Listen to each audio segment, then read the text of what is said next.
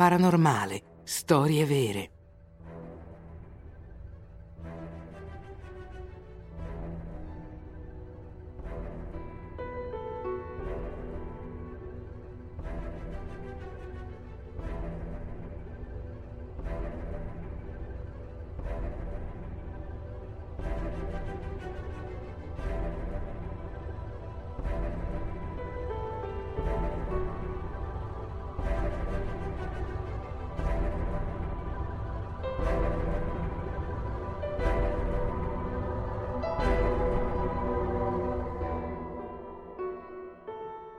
Clairvius Narcisse, lo zombie haitiano.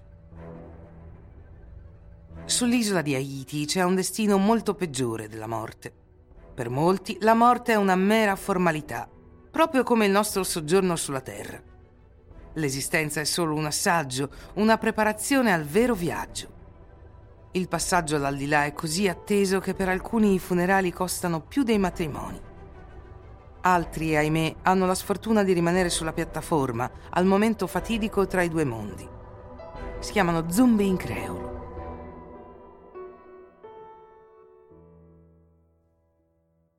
Angelina Narcisse può avere familiarità con le credenze e i costumi del suo paese, ma lo shock è duro alla mattina del 1980. Sul mercato dell'Ester incrocia in un vicolo un vecchio sessantenne che la fissa intensamente. Mentre si avvicina, Angelina riconosce i tratti del suo defunto fratello maggiore, sepolto quasi 18 anni fa. Ora, di fronte a lei, parla e sì, è proprio lui. Clervius Narcissus, tornato tra i vivi.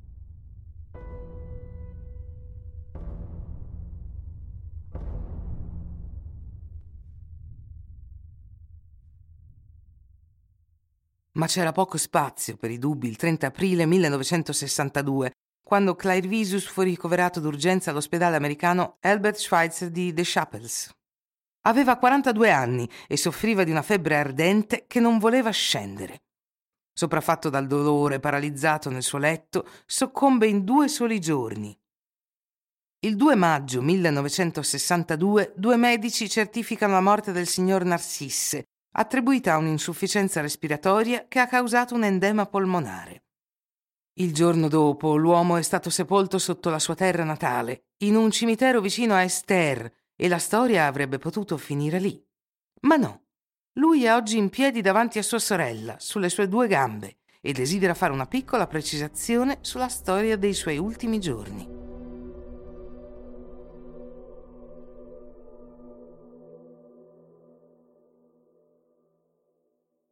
Perché quello che tutti non sanno è che nel 1962, quando era sottoterra da 20 ore buone, Clairvius fu disseppellito e riportato in vita da un Bokor, uno stregone membro di una confraternita voodoo originaria dell'Africa occidentale.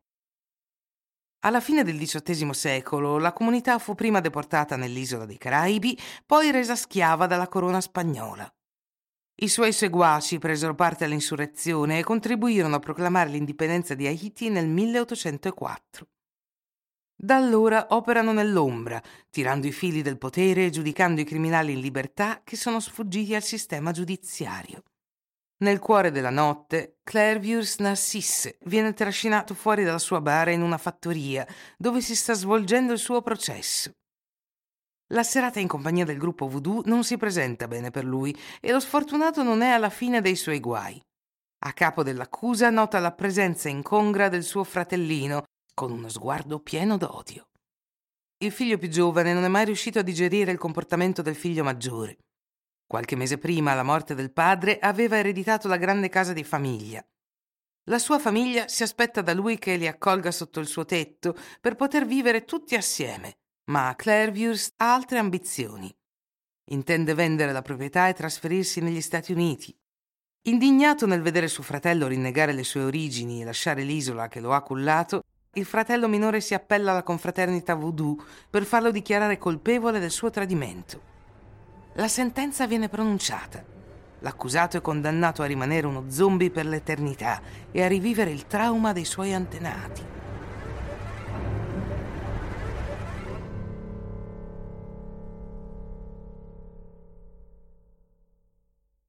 Clervius viene quindi inviato in un luogo segreto e costretto a lavorare nelle piantagioni con altri schiavi, tutti dichiarati scomparsi e in realtà responsabili dei loro misfatti. Ogni giorno lui e i suoi compagni schiavi vengono drogati con droghe psicotrope per mantenere la loro obbedienza. Privati del minimo libero arbitrio, i prigionieri perdono la loro memoria e la loro coscienza e vagano per i campi fino alla fine dei tempi. L'inferno di Clervius dura due anni interi prima che la storia del paese si ripeta. Uno dei prigionieri, indubbiamente più forte degli altri, torna brevemente in sé quando uno dei sorveglianti non riesce a somministrare la dose quotidiana di veleno. Risveglia i suoi compagni e guida una rivolta contro i loro carcerieri e il Bocor responsabile della tenuta. Nel tumulto, Clervius riacquista una parvenza di lucidità, si libera dalle sue catene e fugge nella giungla.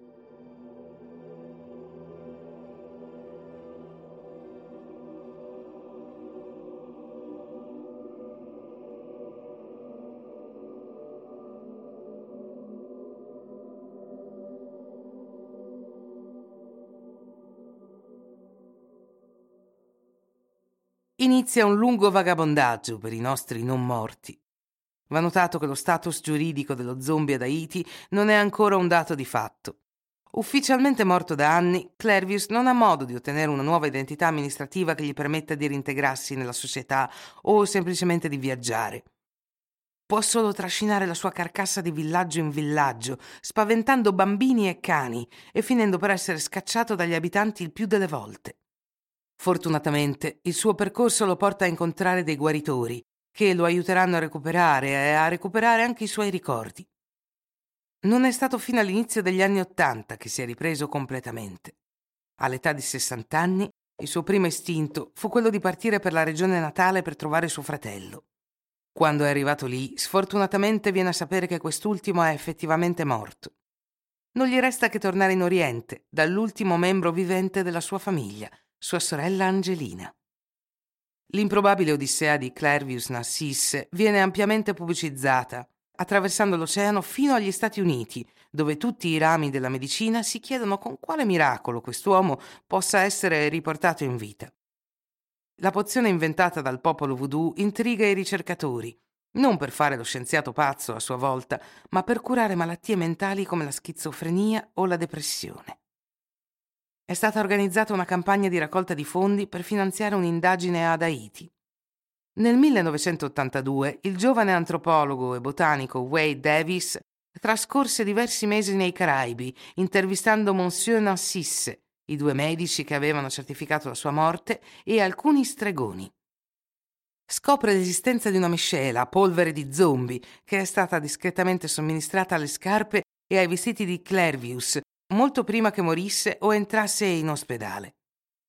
Oltre a ossa umane frantumate, resti di mille piedi, tarantole e altre prelibatezze, la miscela dei Bocor consiste principalmente di tetrodossina, un veleno molto più potente del cianuro, contenuto negli organi del pesce fugu, una vera star in Giappone. I sintomi dell'intossicazione da questa tossina sono molto simili al caso di zombificazione, paralisi, afasia, perdita di coscienza, uno stato di morte apparente che può aver ingannato i medici dell'ospedale Albert Scheiser il 2 maggio 1962, seppellendo il loro paziente un po' troppo in fretta. Mentre recupera la memoria, Clervius confida di essere stato cosciente per tutto il tempo, anche nella sua bara. Un chiodo mal piantato gli ha persino graffiato la guancia, lasciando una cicatrice ancora ben visibile. La cospirazione voodoo doveva aspettare solo qualche ora per venire a recuperare la loro preda.